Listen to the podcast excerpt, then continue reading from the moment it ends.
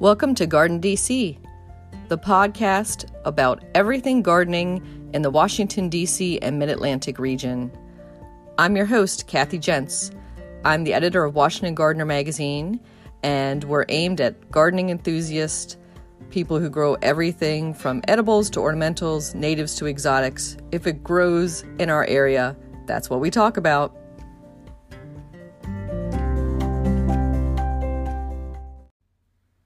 This is episode 101 of the Garden DC podcast. In this episode, we talk with Paul Tukey, Director of Environmental Stewardship at Glenstone Museum in Potomac, Maryland. You'll definitely want to listen to Paul as he talks about managing your lawn organically and shares his top tips for how to keep your lawn healthy without chemicals.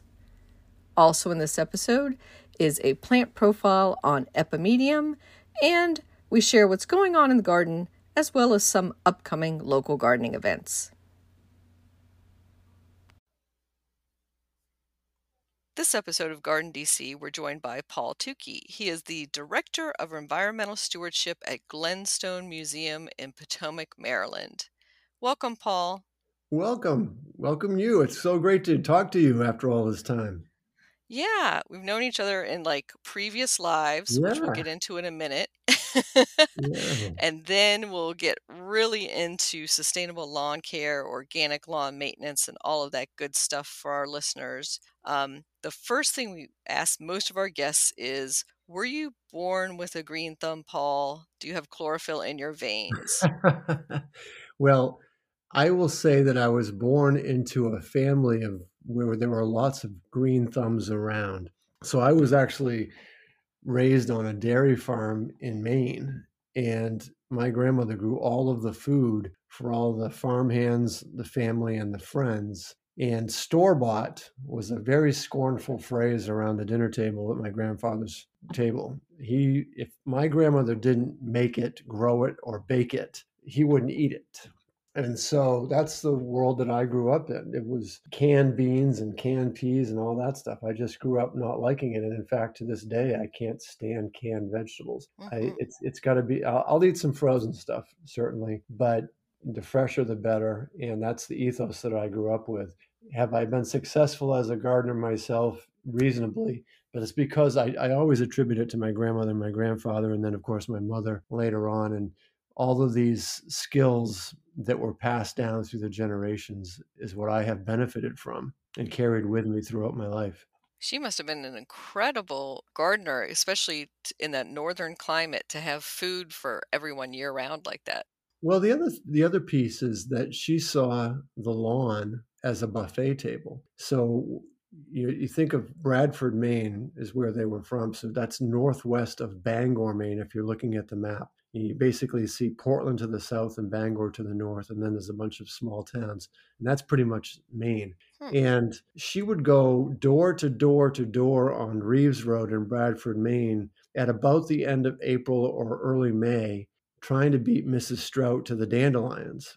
And because by then the canning cupboard was bare, the freezer was empty, and she was just waiting with bated breath for the dandelion season. And you, you had to get out there and dig up the dandelions before they flowered. So Mhm. they're emerging from the soil with the green leaves and the, the kind of sawtooth leaves, if you will. And she would dig those up and bring back bushels upon bushels upon bushels, and her fingers would be just black with soil. And she'd steam, she called it a mess of greens. And she'd steam them and force feed them to me. And I thought they were terrible. I thought they were bitter and I didn't like them very much. But she'd say, They're good for what ails you, dear. And she'd just make me eat more and more and more. She doused hers with vinegar, and I lathered mine with butter and uh, made them palatable. And I, of course, now I love dandelion greens, but back in the day when I was a little boy, I didn't so much. But that's how we got by. A goal for her was to have her peas by the 4th of July.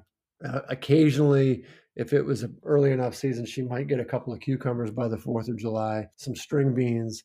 So you had to make it from basically April to early July, mid July, from whatever was growing on the lawn or whatever she could harvest in the forest and by the brook. So we ate fiddlehead greens, which are ferns that hadn't hadn't unfoiled yet, uncoiled yet is what I should say. So those are those are the vegetables that we ate were all gathered from nature for about a three month window. And again, that's how I grew up in Maine on the farm. Wow. Well, it does certainly make me grateful for the Washington, D.C. shoulder seasons that we can have, you know, greens almost year round.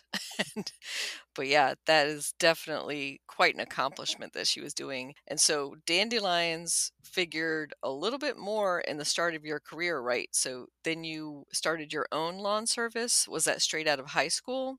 Well, so I I was a worker. I came from a family of workers. So when we moved off the farm with my, I moved off the farm with my mother to the town of Falmouth, Maine, and I started mowing lawns for the neighbors when I was 10 or 11, 12 years old. And and then I got a lawnmower and a pail of gas, a, a gas can, and my mm. mother would bring me to this wealthy part of it. We we call it the Falmouth Foreside, and so I would just pull my lawnmower with one hand behind me and, and have my gas can in the other hand. And I would go door to door and say, Would you like me to mow your lawn? And I had 15 lawns that I mowed when I was 13 years old. And that's how that's how this whole thing started. And that was yeah, that was big money, right? So you get you mow five five lawns in in an afternoon and you had $25 and, and back, you know, we're going back into the very early 70s and so that seemed like really big money and i just I just loved it. And by the time I was a freshman in high school, I had probably 150 clients, and I had actually the other boys working with me. And so I was very industrious always. But I actually went to college for journalism, which is, of course, where our worlds intersected.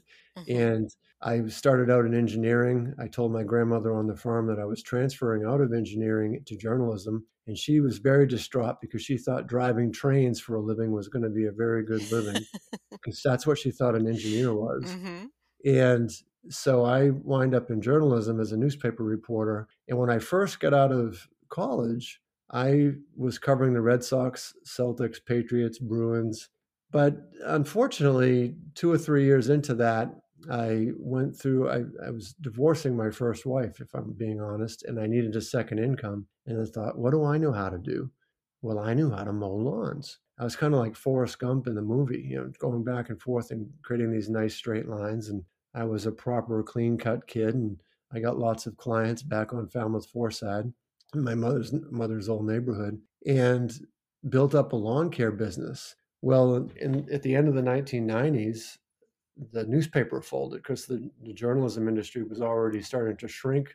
The mm-hmm. at least the newspaper industry was, and so they folded the afternoon paper that I was working for, and they offered a buyout, an early retirement. And I asked my boss, I said, "Well, what's the age limit on early retirement?" And he looked at me. I was 29 years old at the time, and he said, "Why? You're going to retire?" And he was laughing. And I said, "Well, just go see what the age limit is." And they came back and said, "Well, actually, they didn't put an age limit."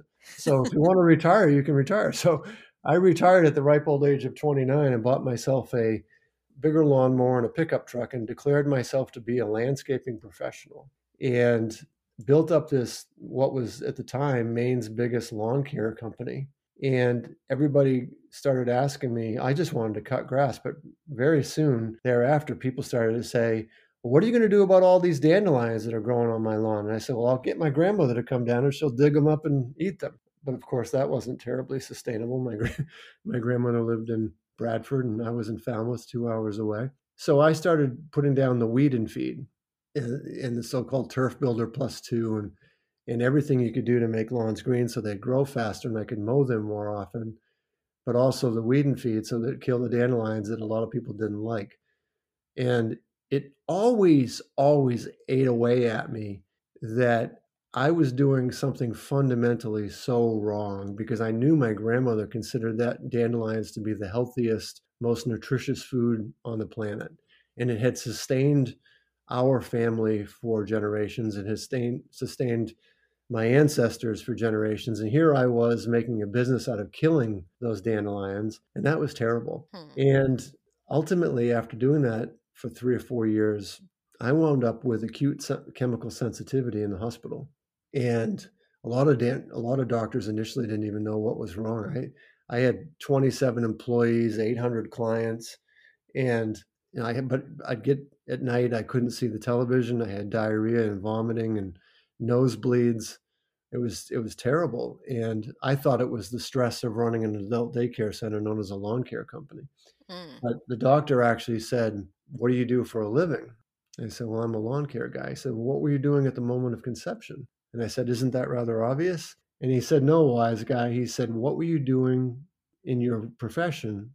He said, "Tell me what time of year was that?" So, thinking, well, okay, in April and this is I, I left out the part the, the punchline of the story is my son was born by then. And the moment of conception had to do with my son because my son was very sick with ADHD and and so that's why I wound up at the doctor for him as well as myself. And that moment of conception would have been April of 1992 which is peak dandelion killing season by then. And the thought that I had actually made my own son sick was sickening to me. It was like a really big kick in the gut. So, uh, you know, I can mark that day down. That's the day that I became an organic lawn care activist. I said, there's got to be a better way to do this. And there is a better way to do this. You don't, you can make a green lawn without all of those nasty chemicals. And it doesn't have to be all dandelions. Going organic is not going ugly. But my whole crusade of the last 30 years was built on my sickness and then my son's sickness. That is so fascinating, Paul, that you had that complete almost 180, but you know, it was like a come to Jesus moment.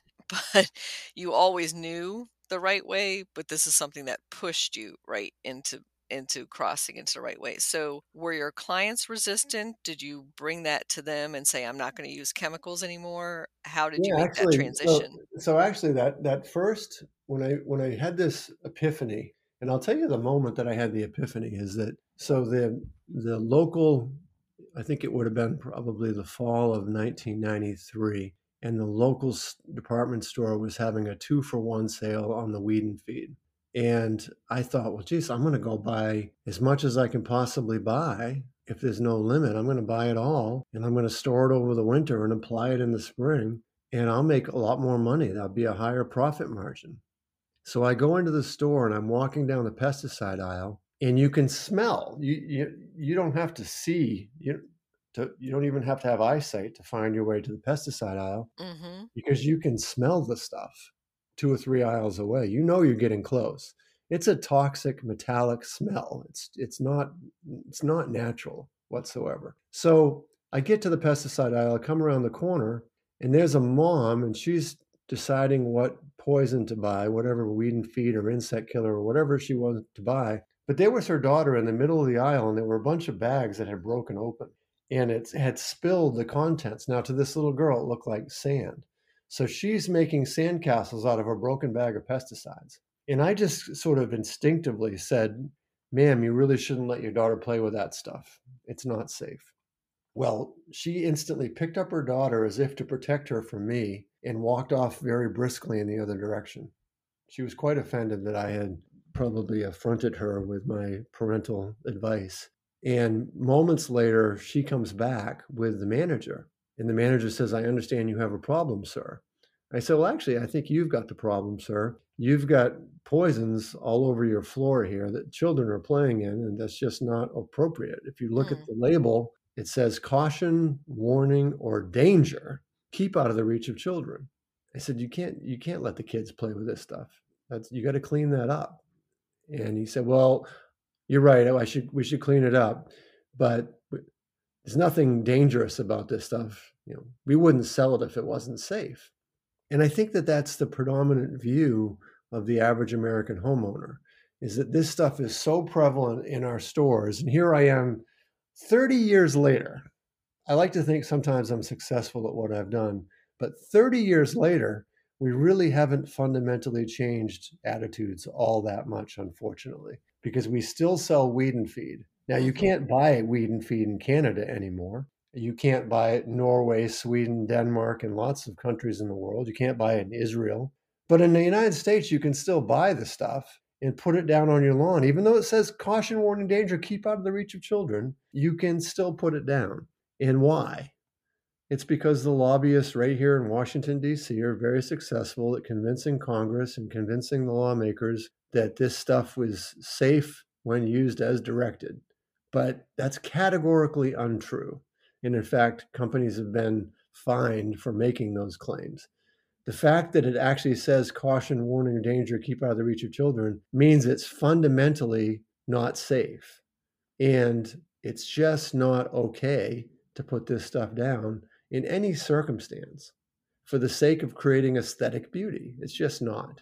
And let's talk about that crusade that you've had over the years. So, one component of that was a book that you wrote, and that was entitled The Organic Lawn Care Manual. Uh, another component was the nonprofit that you led and founded, the Safe Lawns Foundation, and a award-winning documentary film, A Chemical Reaction. Well, I will say that before that, so I the, going back to the story so i've got a journalism degree. I've worked for nine years at a newspaper. I had my own landscaping company for five years. So the next 15 years after that i'm getting to be an old guy kathy. Uh, it's uh, it's so 15 years after that i ran a company called people places and plants. Mm-hmm. and that was a gardening magazine based out of maine that was regional and we had a show for four years on HGTV with our friend Roger Swain, and and that was that was great fun. We went all around the country, all around the United States and Canada, filming episodes and, and featuring people who gardened organically. But I fought constantly with HGTV around the content because it was okay to say that organics was good, but it was never okay to say chemicals were bad because their biggest sponsor was Scotts Miracle-Gro. Mm. And so mm-hmm. we were at war with them. But in the middle of all that, at the peak of the popularity of that program, I was asked to write a book for Storey Publishing. And they said, What do you, we just want you to write a book. And what do you want to write about? What are you passionate about? And I was still passionate. I was still that little boy in my head who liked mowing lawns. I love lawns. I, I think people say lawns are bad. Lawns are not bad. It's how we care for lawns that are bad. You, know, you can't play badminton in a in a meadow. You really can't. You can't play croquet in a meadow. So lawns serve a really super important function in American life, and not, nothing wrong with a lawn. So anyway, I so I I write this book called The Organic Lawn Care Manual. It comes out in 2007, and damned if it isn't like crazy popular, like way more popular than I thought it was going to be. It was the best-selling lawn book in America for many years in a row. And I start getting phone calls from the media and I start getting phone calls from universities. And then I then in 2010, I get a phone call from a place called Glenstone, which I'll talk about in a minute. In the meantime, I did a documentary film that you mentioned called The Chemical Reaction about the little town of Hudson, Quebec. That was the first town in North America, the first municipality in North America that ever banned lawn chemicals like weed and feed and Roundup. And what Hudson said, because of a doctor who worked in the town named June Irwin. So June was in the spring, every year she was seeing rashes on a lot of children, a lot of people who worked in the lawn care industry. They'd come to her and they'd have rashes. And she couldn't really figure it out. She couldn't explain it. So she started taking blood samples. And she was finding a common denominator was 2,4-D. She was finding it in people's blood.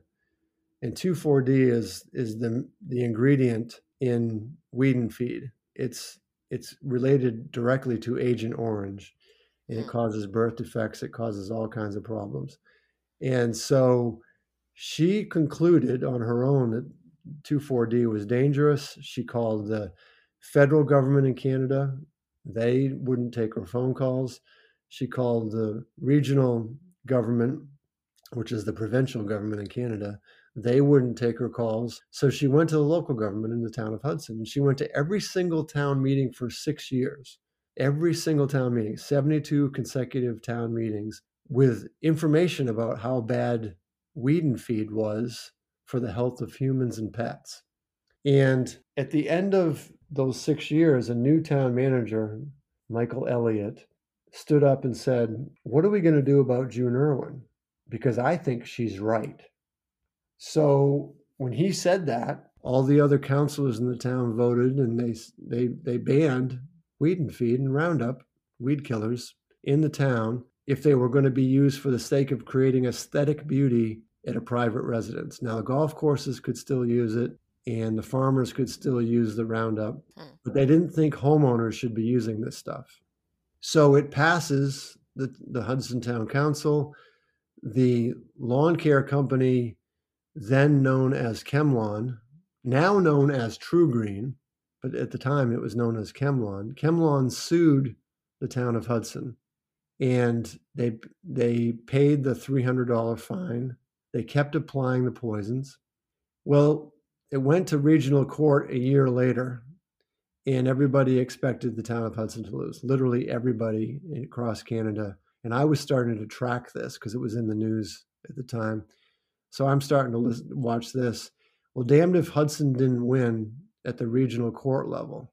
So then the ChemLawn sues again, and they take it to the regional provincial court. Hudson wins then. So 10 years later, 10 years after the original lawsuit in 2001, it goes to the Canadian Supreme Court. Hudson wins nine to nothing. The Canadian Supreme Court ruled unanimously that Hudson had the right to ban these toxic chemicals based on the, the obvious evidence of their toxicity. And what's happened like wildfire since then in the subsequent decade is that in virtually all of Canada, you can't buy weed and feed and Roundup for personal use anymore. Now, the golf courses can still use it and the farmers can still use it. And that's another whole podcast. But the reality is, in Canada, they've the physicians have recognized how bad this stuff is. The Canadian Cancer Society, who I worked with a great deal, and all of this is documented in that movie, A Chemical Reaction. And I followed that movie around North America for many years, and but ultimately, through all of that, I come back to this little museum at the time, very little museum in Glenstone in Potomac, Maryland, called Glenstone in Potomac, Maryland. And I got a phone call and they said, Would you come down here and show us how to do sustainable lawn care? I said, I'm really busy. I don't make house calls. and actually, on June the 23rd of 2010, the, literally the day before, I had shown the movie to the, Cana- the entire Canadian legislature. All of the elected officials across Canada came together in Ontario, and I showed the film that night. I got on a plane the next morning and came down to Glenstone, and I had no idea what Glenstone was. I'm not sure if your listeners know what Glenstone is or not, but I pulled in and I was blown away by the beauty of the place. But of course, they had 16 acres of lawn that was cared for with weed and feed and Roundup and all the trees had this so, so-called integrated pest management program, which meant they preemptively sprayed insect killers and weed killers and all this stuff. And they wanted me to show them a different way of doing it because the co-founder of Glenstone, Emily Rales, was pregnant with her first child at that time. And she had intuitively concluded that when something says caution, warning, danger, keep out of the reach of children, she couldn't very well keep it out of the reach of her children if she was putting it on her front lawn. So she went to the grounds team at Glenstone and a guy named Tony Cervini, who I give a lot of credit to. He's the chief operating officer who ultimately contracted with me. And he had read men, he was a subscriber to Men's Health magazine, and it was a big feature in Men's Health magazine in June of 2010 with the title Is Your Lawn Killing You? and it was a story about me and my crusade and my movie and my book and and everything all the stories that I'm telling you right now. And Tony had read that. He said, "Well, what if I call this guy?" And he ordered my book, and the rest is history. I've been affiliated with Glenstone now for 12 years, and I live here in the D.C. area in the, in the village of Potomac. And if anybody wonders if organic lawn care, getting rid of the pesticides works, I just invite you to come to Glenstone. It's on Glen Road in Potomac. We're open Thursday through Sunday, 10 to 5. If you get on the Ride On bus, which is a public transportation bus that originates in Frederick, you can come over even if you don't have tickets. If you show up on the bus, we let you right in the front door mm-hmm. with no questions asked. And you can see if uh, organic lawn care works with your own eyes. Mm-hmm. I think the bus actually originates in Rockville.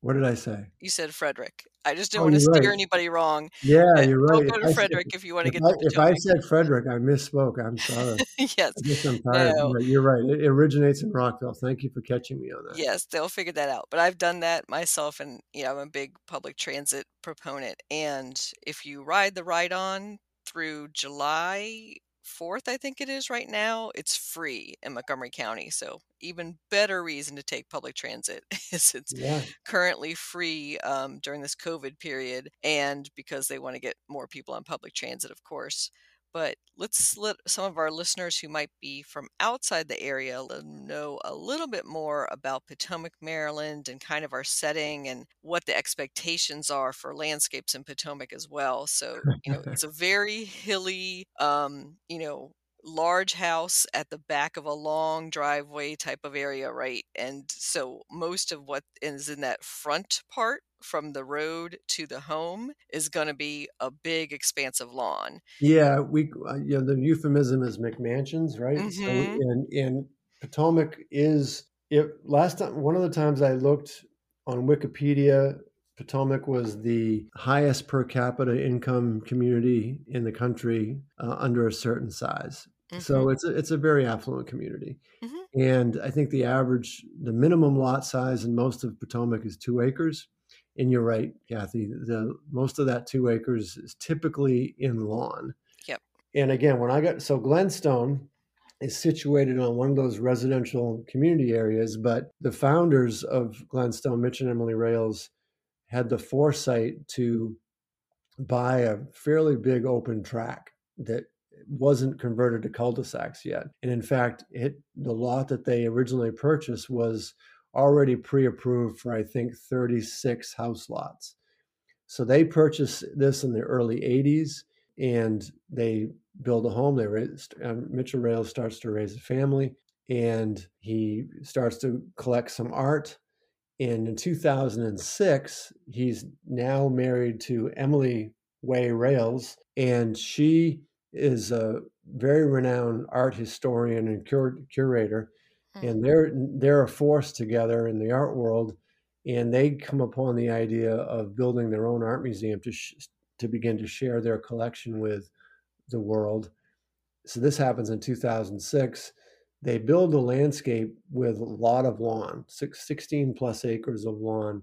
So four years later, I come into the picture as a as a what I think is a one day consultant, and I immediately get put on a retainer for a day a month and we start to have conversations with Tony Cervini and also Peter Walker and partners, the landscape architecture firm out of Berkeley, California, who was working at Glenstone, a gentleman named Adam Greenspan, who was the actual landscape architect. And we started to have these conversations about if we're going to expand Glenstone, can we do it in a more sustainable way? And it was a very iterative, collaborative environment in those days, also with the architect Thomas Phifer out of New York.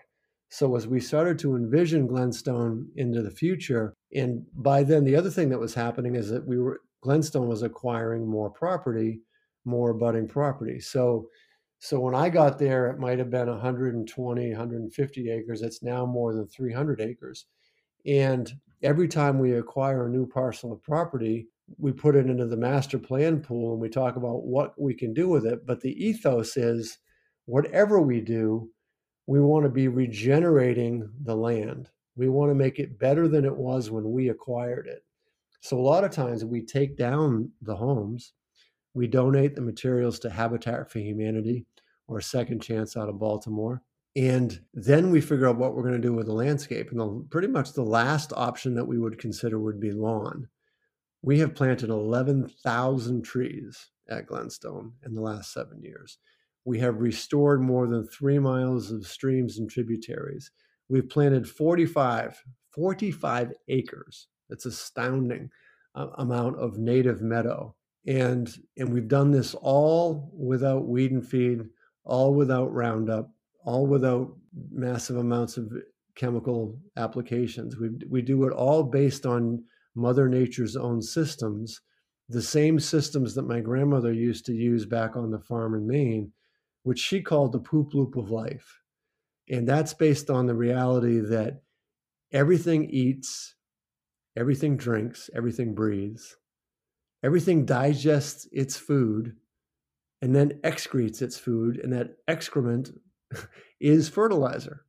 That's how we can, that's how trees grow taller year over year because the leaves fall to the ground that were generated through photosynthesis. And if we don't maniacally rake up those leaves and put them in a plastic bag by the side of the road, those leaves stay on the ground and they biodegrade. But how do they biodegrade? Well, they biodegrade from the organisms that are in the soil. So they eat the leaves, they digest the leaves, they excrete the leaves, and through that mineralization process, fertilizer is created. So the basics of organic lawn care is to only apply materials that used to be alive, whether they were derived from animals or plants. In some cases, mined minerals like limestone. So that's the key here. What we're talking about at Glenstone or any place I've ever done this all over the country and in Canada is to focus on the soil as a collective amoeba, if you will, collective organism that is alive. Mm-hmm. You have to think of your soil as alive. Dirt is what collects on your shoes and you track into the house.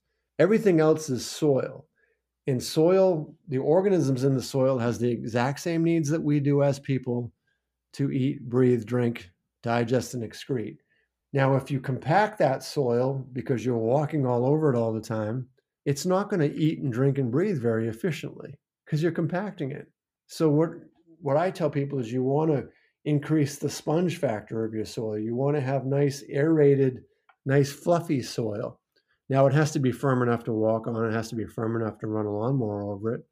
But you don't want to compact it so much because in a compacted soil is is going to absolutely be a weedy, a weed producing soil. And weeds and insects are nothing more than messengers sent to us by Mother Nature to tell us something about the soil. Mm-hmm. Yeah, absolutely. I would say they're opportunistic, and that's the avenue to be introduced into your landscape is that hard compacted soil or you know whatever other unhealthy condition you've created um, that's where you're creating that inroad for those weeds or pests to come into your landscape.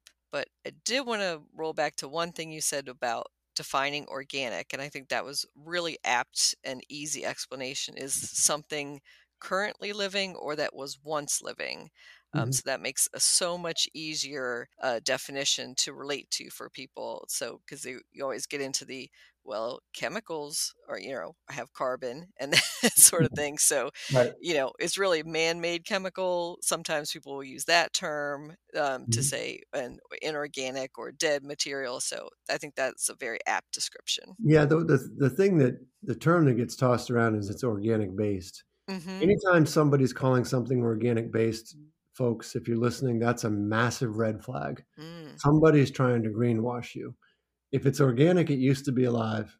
It came it came from an animal, it came from a plant or a mine mineral. That's it. That's it. That's the only definition of organic that we're talking about here. We're not talking about the chemical organic chemistry definition where anything with a carbon molecule, that's not what we're talking about. And so we're talking about animal manures, we're talking about fish waste, we're talking about ground up fish in some cases, we're talking about really anything that, that was derived from plants and animals and that all of that stuff is going to be allowed in, a, in an organic system. And for those listeners not familiar with Glenstone, we should um, define it as basically an art museum with an extensive sculpture garden. Like the entire grounds, basically, right, are the settings for those outdoor yeah. sculptures. And so that's why there's an expanse of you know a lot of lawn around some of those because it's either the artist who has decreed you know it has to be in the setting of such and such amount of maybe turf grass or something not competing with the artwork or it's because of the aesthetic right yeah i mean so the mission statement of glenstone is to demonstrate the seamless integration of art architecture and nature. And you're right the the ethos is that with everything being integrated no one of those three art architecture nature should overwhelm the other. And i think we've done that pretty successfully and you'll see examples of it just as soon as you pull into the grounds. And really the parking groves where you literally where you put your car is In fact, I gave a tour today and someone says, well, that's art right there. And and then you come to the architecture of the arrival hall and certainly the arrival of the pavilion. So Glenstone is it's on about 300 acres now. We have two different gallery buildings. One is called the gallery. That's the original Glenstone Museum building, which we now call the gallery. And we have another one, which is seven times the size of that one, called the pavilions. And it really features a who's who of the modern art world, modern being defined as post World War II. And if you're an art aficionado who's into modern art, Glenstone is absolutely a must see location the architecture is breathtaking to me. It's I never ever get tired of photographing it. I have the privilege of doing so almost every day. The first building was designed by Charles Gwathmey back in the early 2000s. So it opened in 2006. So he would have been designing in 2003, 2004, 2005. And then Thomas Phifer was brought in after Mr. Gwathmey's death. Tom Phifer wins an international competition to design the expanded Glenstone. And the expansion brought us a cafe, an arrival hall, and the pavilions. And then we have since con- converted a pool house, which was the founder's pool house. That is now an, a patio, what we call the patio, which is another dining area. It's actually my favorite place to have lunch anywhere in the DC area. It's just so bucolic, so quiet. Uh, it's all organic. There's trees and grass and birds and butterflies, and, and we just. I'm so proud too. One of the things that we started doing a couple years ago, Kathy, I don't even know if you know about this, is we started quantifying all of the species, whether they be plants, animals, insects. We're literally counting everything that grows here and where it's growing so we can make that relationship between what we grow what seeds we plant, what species we choose, and then what insects live here and what birds live here, because that whole ecosystem is so important. If you're going to regenerate and restore, you need to have data to prove that you're headed in the right direction. Mm. We actually work with the Maryland Department of Natural uh, Inland Fisheries and Wildlife, that is, and Natural Resources, to count all of the fish in our streams and all the aquatic invertebrates and then we have a wonderful gentleman named Mike Bowen who comes in. He's identified 100, and he told me last night, I think it's 134 different bird species at Glenstone. So it's it's really extraordinary what happens. It's the build it and they will come phenomenon, except in this case, we're talking about nature. And the bird, I swear to goodness, the birds can tell that there's no pesticides on this property. Mm-hmm almost everybody who comes to Glenstone will remark on that. It's like, wow, I've never seen this many birds, or I've never seen this many insects. If you come to Glenstone, which is at 1200, it's 12100 Glen Road, you come here and you walk down the main path through 45 acres of meadow, and you do it in July, August, September, you're almost certainly going to have a grasshopper hop on your arm, hop on your shoulder, hop on your leg. Some people coming from the city will freak out about that but most people love it because they've never seen a grasshopper up close like that before, much less on their sleeve or on their arm. And grasshoppers don't bite, and uh, praying mantis don't bite people. They're pretty mean to other insects, but they don't mm-hmm. bite people. And so come enjoy all that. And one thing I have to do a little aside to say that in the pavilions, there's a wonderful water garden yeah directly in the middle and that's probably my personal favorite part of all of glenstone because first of all i love water gardening but it's just incredibly beautiful just breathtaking um, so don't miss that yeah, if you go and visit yeah we call it the courtyard pond and that was really a collaborative effort if you if you talk about the seamless integration of art architecture and nature there's a deck out there that you can just go out and sit and bask in the sun mm-hmm. it's about the size of a football field and it is the centerpiece of the whole Pavilions Museum experience that Thomas Phifer and Adam Greenspan collaborated on. So it's you know you've got water, you've got plants, you've got concrete, you've got glass, and you've got this sensory experience and acoustics that just really make a magical moment. There's really nothing like it anywhere in the world. Uh, you're right, Kathy. It's just stunning. And so we'll turn the conversation now back to sustainable lawn care and maybe address some of our homeowners' concerns of how to do that in a home landscape. You know, say not all of us have the budget of Glenstone, right, Paul?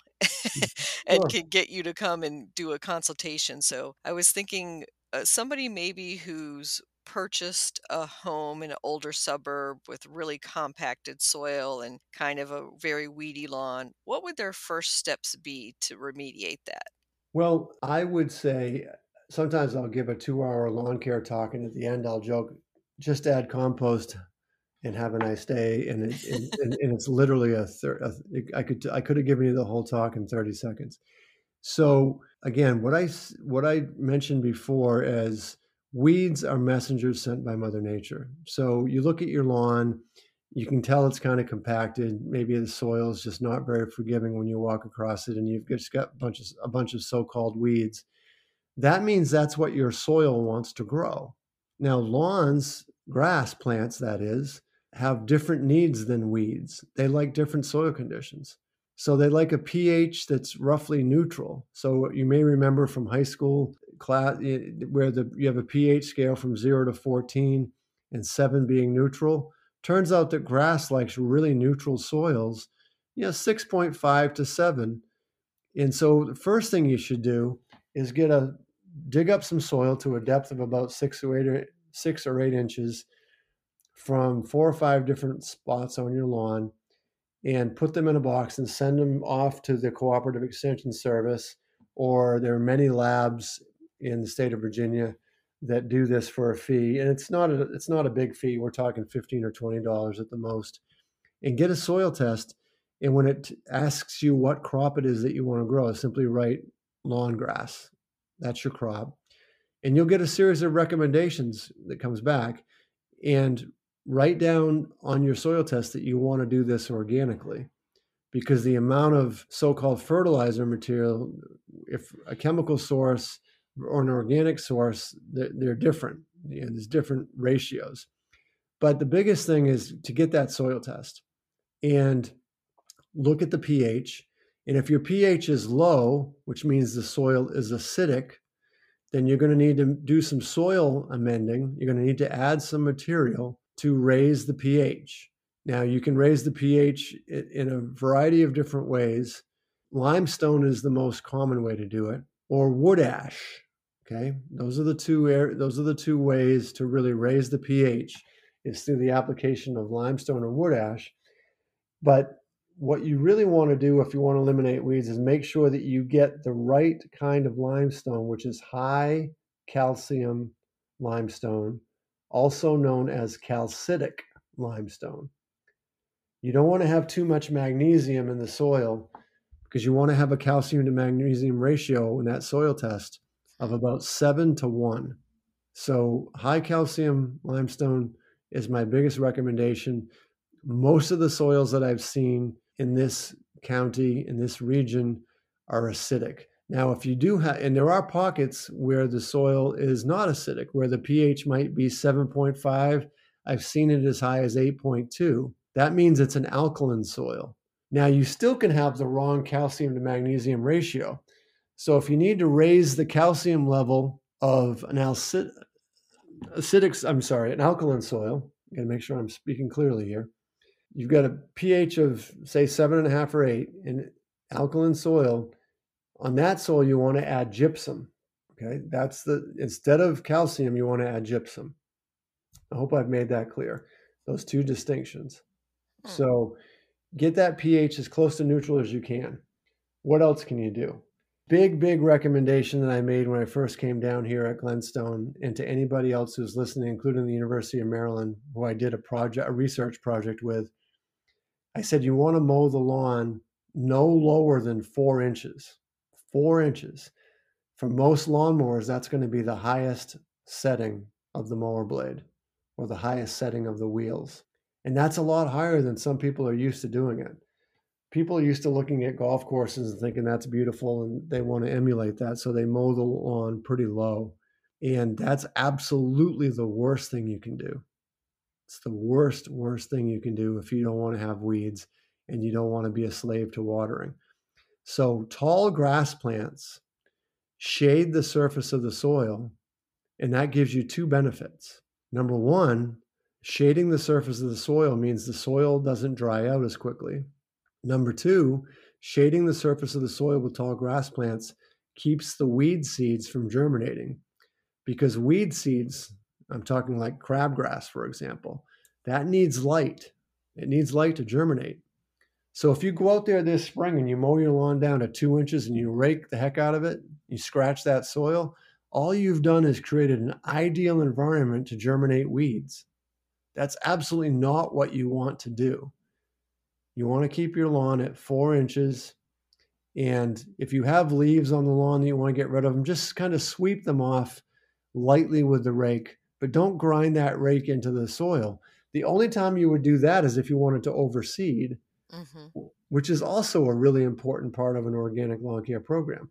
Instead of putting down weed and feed in the spring and the fall, overseed with fresh grass seed because the young, aggressively growing grass plants will outcompete the weeds and displace the weeds. So those are those are real basic things uh, right there. Even if you don't have a big budget, I like to say, and this is the truth, the founders at Glenstone wouldn't have done certain things here if there wasn't a really good economic reason to do so.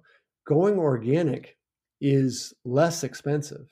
It's counterintuitive for a lot of people, but the reality is it's less expensive because we're not mowing as often, we're not watering as often, we're not putting expensive inputs down. Now, if you've got a lawn that need that doesn't have much organic matter, so when you get that that soil test I told you to go get, another key component in addition to the pH is the amount of organic matter in the soil. The organic matter should be at least 5% and top on the top range, it should be 8%. So you want it between 5 and 8% of organic matter. If you get our first soil test at Glenstone, the organic matter was 1.6%, way, way too low to have success. So what we did is we started adding compost in the spring and the fall. We top dress a quarter inch layer across the whole lawn. That is expensive that can be that can be prohibitive for a lot of homeowners to do their whole lawn. So what I say is pick the area of the lawn that you want to look really nice and top dress that with compost. If you do that, do that in the spring, do that in the fall, do it a couple of years, I guarantee you, absolutely guaranteed that you'll have a better, lush, healthier looking grass, greener grass. And the benefit of putting down that compost is that it becomes part of the soil forever. You put down a synthetic chemical product like a turf builder plus two, all it's going to do is it's going to make the grass greener for the short term. Two thirds of the product is going to leach off or volatilize, it's going to go away. And you're going to have to reapply it every year. So your lawn effectively becomes a junkie.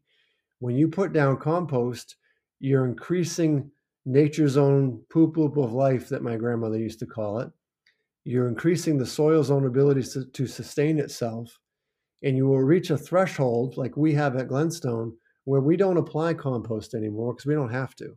Our organic matter is right where it needs to be. Yeah, and so much of that is just, you know, saving that backbreaking labor. You don't have to do all those mowings, you don't have to do the chemicals. And if you are hiring a service to maintain your lawn, uh, what would you look for in them? Well, I look for somebody who understands organics, understands these definitions, somebody who doesn't try to fast talk you and tell you that they're going to transition you over three years. You know, homeowners, I see their eyes roll back in their head saying, Hell, I don't even know if I'm going to live that long, or if I, I don't know if I'm going to own my house that long. At Glenstone, we really, we literally went cold turkey. They call it cold turkey on one day. and, and we just stopped we just stopped using all that stuff. They got rid of all of it. And so now it's the transition is great. Now, again, not everybody can top dress with compost, but it's okay.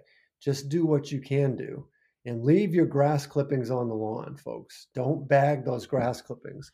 Those grass clippings are full of really great nutrients. So every time you cut your lawn, you're basically feeding your lawn by leaving the grass clippings right where they are. And Ohio State did a study about a decade ago, maybe more than that now, probably 15 years ago, that shows that you get 50% of your lawn nutrients for the year for free just by leaving the clippings right there. They biodegrade very quickly. They're about 96% water. So that other 4% of raw material is food. It's free fertilizer for the soil organisms. So the organisms are going to eat that dead grass, they're going to digest it, and they're going to excrete it, and it's going to be fertilizer so that the lawn can keep growing. So you get 50% by leaving your grass clippings down. And then the other piece is let clover grow. In this country, clover was included in almost all grass seed mixes until about 1975. And why is that? I know you know the answer, Kathy. clover is a legume. It has the ability to fix atmospheric nitrogen. The word fix means clover has the ability to grab atmospheric nitrogen and the air that we breathe is 78% nitrogen, but most plants can't get to it. But clover can. So clover grabs the nitrogen out of the atmosphere, stores it in its roots in little pink nodules. Those nodules break off, and clover feeds the soil. So if you have about 5% clover in your lawn and you're leaving your grass clippings, it turns out you don't have to buy much fertilizer at all to have a green lawn. Now, the lawn care industry, the lawn chemical industry, doesn't want you to know that because they want to sell you fertilizer. They want to sell you products. So they hate it when I say that stuff out loud. but if you simply leave your grass clippings there and you leave your and let some clover grow, you might have to apply fertilizer once a year. That's it. One pound of nitrogen per thousand square feet would be all you would need. Mm-hmm. And of course, clover has a side benefit of uh, pollinators. Yeah. And of course, I like the look of, of a clover lawn. There's nothing wrong with the look. But of course, the other reason they don't want you to grow it is if you were putting a, a broad spectrum pesticide, it's going to impact that clover. Oh, of course. Absolutely. And, and even the guy, his name is R. Milton Carleton, and he wrote the book Uh, about he's the guy who created 2,4-D and he wrote a book in 1957 called it was the title was a new way to kill weeds. And he was very very proud of his new weed and feed product except even the guy who created 2,4-D and created weed and feed and the main tool of the modern lawn care industry he actually apologized for the fact that his product killed clover. And because he knew that the old timers in the United States knew that the best lawns were the ones with the most clover because clover is drought tolerant and the insects love it and it doesn't grow very fast so you don't have to mow it very often. So clover is actually an ideal lawn plant. Now the, the lawn care industry put out a fear campaign in the 70s to convince homeowners that clover was a weed and they did that because with the ads of bumblebees and they focused on the fact that bumblebees sting kids. And so they made they scared the heck out of all the young moms of that era, saying, well, boy, if you let this clover grow on your lawn, it's going to attract bees and the bees are going to sting your kids. And what if your kids have to go to the hospital? And yes, there are 30 or 40 people in this country who die from shock after being stung by a bee. But, and that's terrible. That's tragic. But the reality is, most everybody else is fine.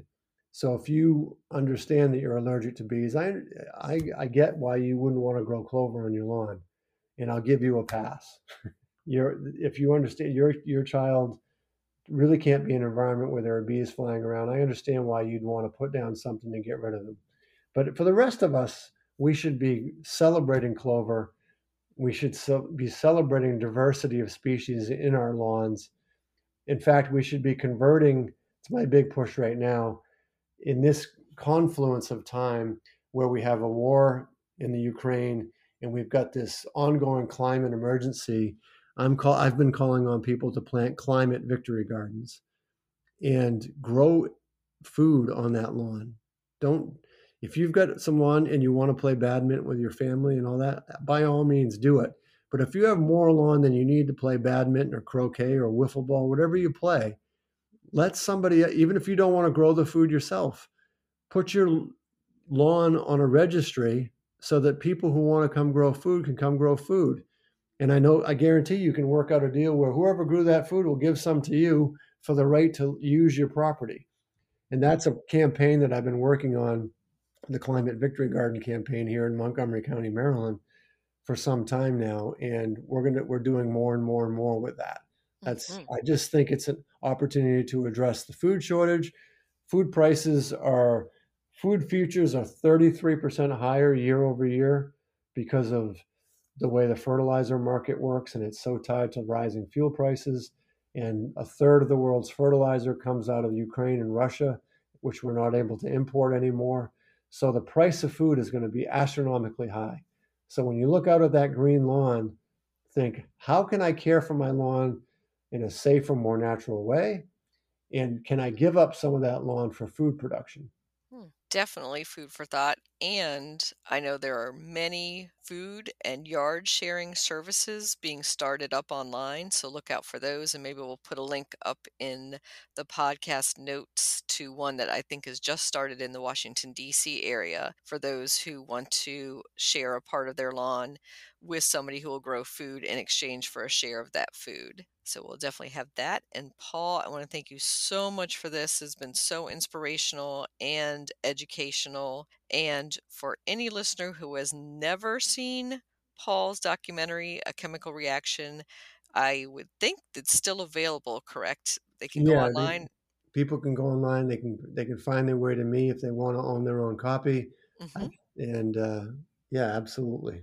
Definitely. I think that's, you know, start there. I've seen it three times maybe. And I would, you know, leap at the chance to watch it again. It's definitely something that you want to see at least once. And how can people get in contact with you and or follow up for more information on Glenstone? Well, you, I'm, I'm happy to share my Glenstone email, which is paul.tukey, T U K E Y, or as my daughter says, turkey without the R, Mm-hmm. So paul.tukey at glenstone.org. Uh, send me an email. I'll tell you more about Glenstone. We can strategize about tickets and how to get you in and all that stuff. Great. Thank you so much, Paul. Well, thank you. My pleasure. Another day is here and you're ready for it. What to wear? Check. Breakfast, lunch, and dinner? Check. Planning for what's next and how to save for it? That's where Bank of America can help. For your financial to-dos, Bank of America has experts ready to help get you closer to your goals. Get started at one of our local financial centers or 24-7 in our mobile banking app. Find a location near you at bankofamerica.com slash talk to us. What would you like the power to do? Mobile banking requires downloading the app and is only available for select devices. Message and data rates may apply. Bank of America and a member FDIC.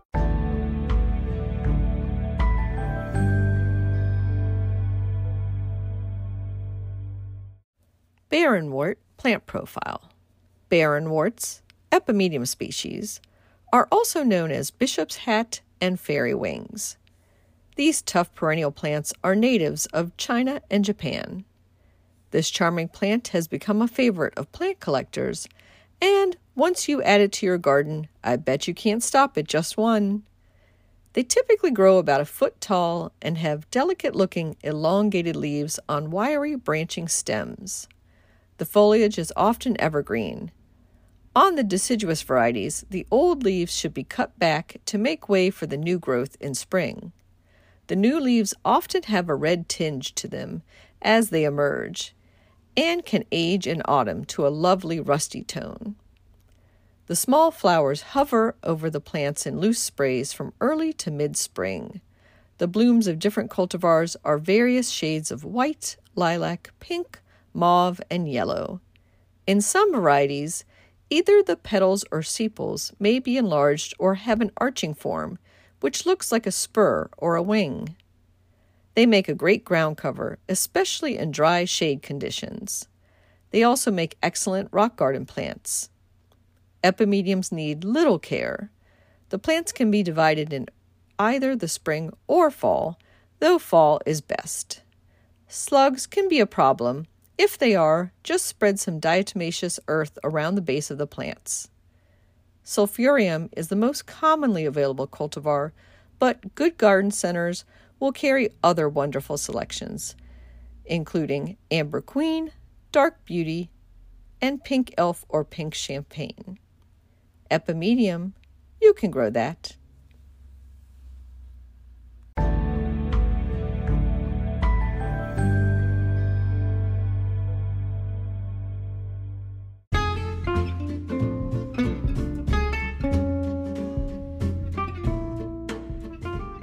New this week? Well, my pink lily of the valley are blooming away, and that means it's time for me to dig up a few and pot them up for the upcoming local Silver Spring Garden Club Garden Mart that takes place on Brookside Gardens the Saturday before Mother's Day every year, and this year that would be May 7th. So if you're looking for pink lily of the valley, stop by and come early because they sell out quickly. Elsewhere in the gardening world, you can find me this weekend, April 23rd and 24th, at the Leesburg Flower and Garden Festival with Booth 501. I'll be there on both days of the sale with our magazine, back issue, signing up subscribers, and signing my new book, The Urban Garden. And the following weekend, I'll be at the FONA Garden Fair and Plant Sale. That's the Friends of the National Arboretum on Saturday, April 30th at the U.S. National Arboretum with a booth there as well. That same weekend, on April 30th, is the Montpelier Festival of Herbs, Tea, and Arts in Laurel, Maryland. And you can find festival details about that Herb Fest at pgparks.com. Also, we have our April issue of Washington Gardener magazine posted online. So I invite you to go to our website, washingtongardener.blogspot.com, and check it out. Our cover story is on clever containers for small space gardens.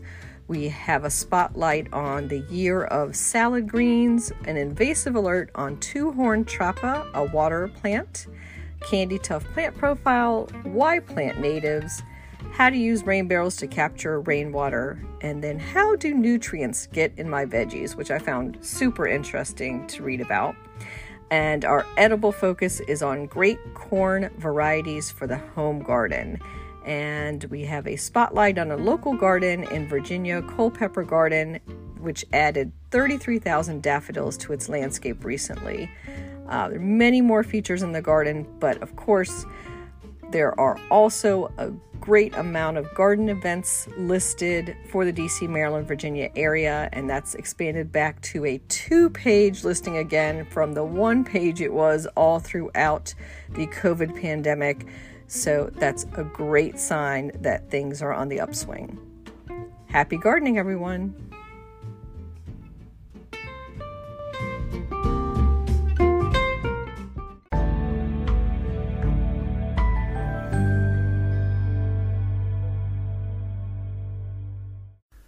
In the new book, The Urban Garden by Kathy Jensen Teri Speight, you'll find dozens of inspiring and creative ways to grow flowers, shrubs, vegetables, herbs, and other plants in small spaces and with a limited budget.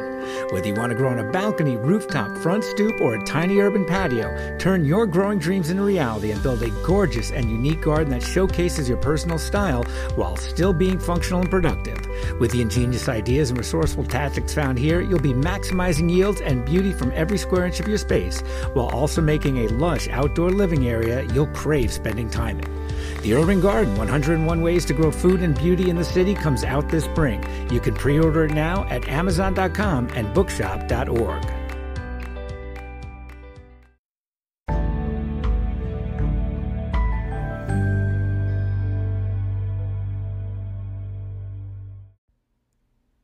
If you're a crafty gardener like myself, I want to introduce you to Let's Make Art. I do a lot of DIY projects in the garden, from painting my garden gloves to creating kokedama to pouring my own stepping stones. And there's a company that can make it easier for you. Let's Make Art is a revolutionary crafting company that aims to help everyone to channel their inner artist, whether they're 3 or 63. With the assortment of products and subscription offers, there's an endless opportunity, fun, and access to easy to understand tutorials and resources for everyone to learn a craft or take up a hobby. Anyone can have art supplies delivered right to their door in the form of monthly subscriptions, project kits, and supplies for a variety of activities. You can start learning basic lettering techniques to get your more familiar with your abilities with hand lettering for that garden journal you might be keeping. You can also shop all the best lettering supplies, boxes, and kits curated and approved by in house artists. There's free weekly art journaling tutorials by art journaling artists and instructors. Everyone can join with their supplies at home. Grab the prepackaged kits or get all the videos first with an art journal box subscription. Learn from watercolor artists and instructors. Whether you're a total beginner or you've mastered the arts, Let's Make Art takes the guesswork out of watercolor and creates easy and fun kits. The only thing you'll need is a brush. Let's make art simple, together. Check out Let's Make Art today by going to our special link zen.ai forward slash garden DC. That's zen.ai forward slash garden DC. Happy crafting!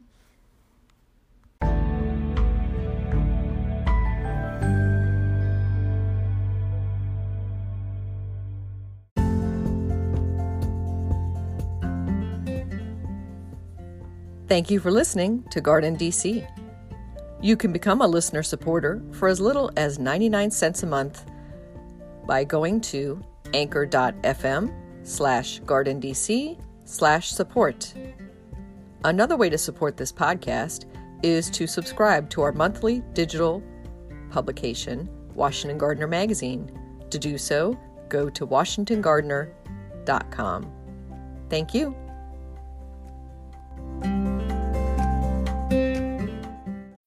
When you need mealtime inspiration, it's worth shopping Kroger, where you'll find over 30,000 mouthwatering choices that excite your inner foodie. And no matter what tasty choice you make, you'll enjoy our everyday low prices, plus extra ways to save, like digital coupons worth over $600 each week. You can also save up to $1 off per gallon at the pump with fuel points. More savings and more inspiring flavors make shopping Kroger worth it every time. Kroger, fresh for everyone. Fuel restrictions apply.